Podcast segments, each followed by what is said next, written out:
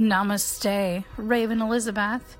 It is a crazy windy day here in Santa Barbara. The wind is whipping. I don't know if you can hear the wind chimes and all the things blowing around in the background, but it is crazy. I was at the dog park and it was like tornadoes of dust everywhere. So, anyway, let's check in today. Talking about somatic experiences, and so many people ask me, What is somatics? What is somatic experience? What's the soma? And the most easy, readily available definition I have for you is this. Your somatic experience is the lived experience of your body. When you transition or pass away, the body is left, but the soma has left with the soul and spirit returning to the earth, whatever your belief system may be. But that somatic experience is no longer with the body, it has separated. So, I had a deeply profound somatic experience today, and most of you don't know, I've had three deaths in my family in about seven, eight months. Gone back to Michigan, where I grew up, so many times in the last year, and it's either like the last time I see the person or their funeral, and it's been a lot, a lot of deep grief. And I really want to debrief this deep grief through the lens of somatics and also through the lens of chiropractic and some different ways of looking at the body, different layers from superficial to deep. So, first is just this perspective I have as being a chiropractor and somebody who's been doing body work for 12 years, more than that, even yoga teachers, just like looking at it from a Western perspective. So that means anatomically, like looking at the structure and so here's my example, overarching example for this podcast is that I've had a lot of really intense right shoulder pain. And there's a few causes. So one of the causes is like very evident to me as a chiropractor. It's like, okay, my pec major's really tight. My rotator cuff, especially teres, super tight. Little subluxation in my shoulder, my glenohumeral joint, I've gone a little anterior interior. I need to get that adjusted I was a swimmer for 12 years. I rode crew. So it makes sense. There's some degeneration. There's some micro tears probably in that rotator cuff. And I'm, a, you know, as a chiropractor and a manual adjuster, I'm moving bodies. Like it's it's an intense physical practice. And so I've worked on it with my trainer and my yoga practice, all these different things, and getting massage and whatnot. But it does tighten up. But what else is going on there? So then looking at it from this like more therapeutic like mental health perspective, but really depth psychology. Because let's face it, like I'm an edge dweller. I want to talk about depth psychology and somatics. So, all right. When I feel stressed, my lived experience is this is that I feel nauseated and when I really tap into it and go and tend to these feelings, it's this blue ball and it kind of jumps up and down from my stomach into my throat chakra. And for me, as like a Cancer sun sign and everything, my throat chakra gets really closed down and I'm not able to express myself, which you probably wouldn't guess based on this podcast, but it's true when it's like an interaction with somebody I really care about and love. It can be really difficult for me to express my needs in that moment or to say anything in that moment and I, I shut down and scuttle away like a little Cancerian crab. So it's this blue ball, and blue is the color of the throat chakra. Shocking. So I see it when I tend to it, and it's going up and down. And when I get really stressed and high anxiety, the image I have is of this blue ball shooting into my right shoulder and just staying there like cement, stuck and embedded within the shoulder joint glenohumeral joint, the AC joint, all in there, and my muscles get so tight, and it's so intense, and it's hard for me to adjust people, and I'm having all this pain. It's hard for me to sleep. So, like, I have this deep, deep experience. I mean, it, and so not only in stress times, but also when I'm feeling grief in my body. And so, another perspective, a deeper perspective, really looking at energy channels, and this is not my area of expertise, but I do know a little bit because I've been learning, is that that's that lung meridian starting at lung one there, right where the pec major that attaches to the coracoid. So if you know anatomy, it's right there going toward the shoulder joint, and that goes all the way down out the thumb, and that's where grief is held. And so it's like clamping down on either side of my heart, and I feel it. And so it's like when you're in that state of fight or flight, and you have all that grief and all that stuff building up, all that stagnant old chi and prana and life force building up and staying there, how do you best communicate within yourself but to the outside world? It's really difficult. So, hopefully, some of that makes sense and you can kind of extrapolate from there, like your own somatic experiences. So, here's what I've been doing I've been working on it a lot with a lacrosse ball on that more superficial level of I need to release pec, I need to release teres. I need to get adjusted. Worked with my physical therapist. And the great thing about the PT I refer to and work with, and she's a friend, is that she's a master's in PT, but she also has a master's in depth psychology and somatics and is working on her dissertation. So we connect on that level of working with imagery, symbols, meditation as the body work's happening. And I'm called to share this beautiful Marion Woodman quote that says it's along the lines of, let's see, um, body work accelerates the process. Accelerates the process of creating a container for the ego. And that's ego from a Western perspective.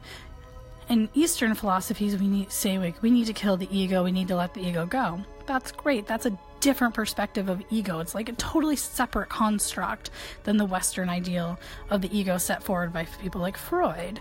So, if we were to totally lose our ego from a Western perspective, that would mean we're psychotic. So, body work accelerates the process of creating a container for the ego. And so, that container can be the body.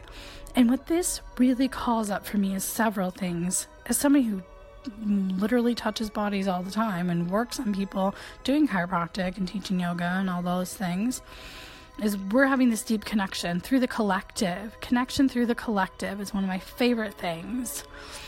And in chiropractic philosophy, we would call it our innate intelligence is connecting through universal intelligence. Same exact thing, different words. Really, really the same though. So we're connecting and pulling up somatic experiences literally through the tissue because when you have this human connection and feel that warmth, that vibrancy, the love from somebody else's hands palpating your muscles, your spine, your joints, that is a deep bond on a physical, spiritual, emotional level. And there's no denying that. And so that does accelerate the process of training or creating a container for the ego from a Western perspective of, okay, this is who I am, this is what I'm doing, this is my experience. And this leads me to my next major point here is Jung, Carl Jung, had the unholy trinity, which I love. I fucking love it. Here it is, the unholy trinity. The feminine, the body, the unconscious.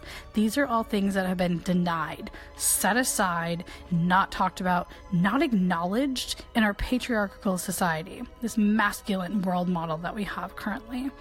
So, the unconscious, what am I pulling up? My you know, through working through a depth psychological lens, I was able to then be like, this is what's happening. This is why I feel nauseated when I feel stressed. And I can explain it from a Western perspective through fight or flight, but there's other perspectives.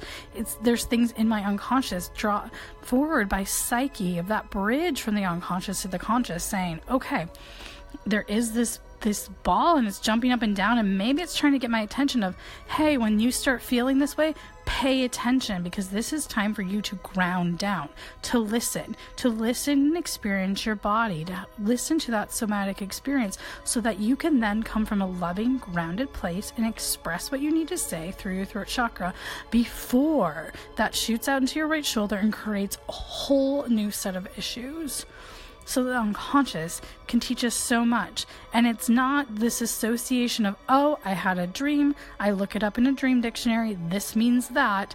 Direct association. No, no, no. Because when you do that, you kill the image. So I work with this image of, because there's been times where I've wanted to just like rip that out and like throw it away and be like, I don't need this, throw it into the ocean, into the fire, whatever it is. But no, it's there. It's just a symptom. It's a symptom within my un- unconscious. Just like fever in the body is a symptom of, hey, there's a virus or a bacteria that we're trying to kill off now through your immune system. Pay attention, pay attention. You have pain or whatever it is. it is a symptom being brought forward from the unconscious. Next is the body. And so we delineated at the beginning the difference between soma and body. But we also need to show deference and great reverence for the body because we often set that aside, especially through Descartes philosophy. And so we need to realize that, like, the mind body, the body mind, which I really prefer the body mind, is all connected. There's no separation. It's not, I think, therefore I am Descartes. It's no, I am. Like, I am this body. I am part of this body. I am my mind. But the mind doesn't mean the brain. It doesn't, mind does not equal brain. Mind can be throughout. And that's part of my argument of memory, sense, is felt and experienced and lived through every cell of your being, not just creating a memory and then it goes through your hippocampus gyri into the association cortex. No, we're creating memories in our joints and our tissues, and to have body work done and that human connection accelerates that process of that lived experience. So we're building, building, building. Next is the feminine. This doesn't mean gender being female. Does not mean that at all. It's simply the yin and the yang. And I even can look at it through a yogic perspective of effort and ease, sthira and Sukha. There's so many ways. It's that balance, that harmony, that homeostasis that we can all experience. The Shiva and the Shakti. So, the feminine, let's we can call it that. I also will probably call it Shakti same thing for me when I'm talking about this, though, is the rise of the divine feminine, the divine Shakti that's within all of us. And that's getting out of this competitive, patriarchal, masculine model. In medicine, it'd be getting away from mechanism of looking at the body as a machine and recognizing we all have this beautiful yin energy within us. And it doesn't mean we need to be totally soft all the time. It's just finding that balance. And so, however you identify in terms of gender, it doesn't matter because we all have this both elements within us, and it's back and forth. And maybe we exude more of one than the other, but it doesn't mean we can't find that balance, that harmony, that joy, the homeostasis within ourselves. So, the unholy trinity and i will argue like this is the holiest of trinities. The feminine the the unconscious and the body like how can we use that to shift the paradigm and look at feminism not from a place of anger not from a place of rage but from this place of empowerment from our solar plexus and step forward in the grounded loving way was fully connected in the collective.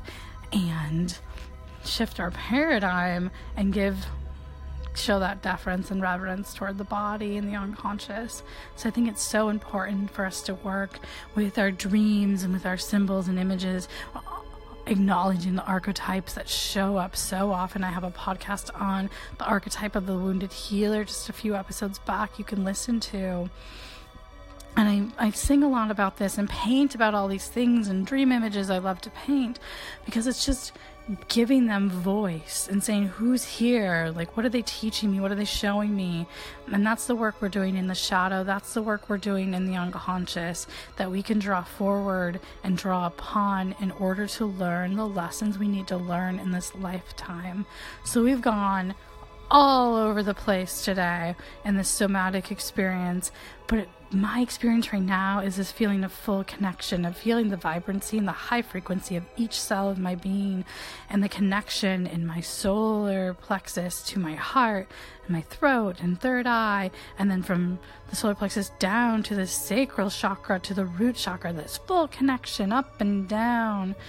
Kundalini rising. It's so beautiful to sit with that and feel it and honor it and let it flow. So, this is so much information. Send me questions. I would love to answer them. You can send them to me on Anchor or follow me on Instagram at Diva Raven Elizabeth. Same on Instant Go. You can ask me questions or call me. We can we can do video chat on there. Instant Go at Diva Raven Elizabeth. I would love to talk to you more about this because I think it's really important that we start bringing attention to our own lived experiences and stop being robots in this mechanistic model and thinking of our body and our soma and everything as just a simple machine. It's not. We are complex, we are connected, we are in the collective. Have a beautiful day.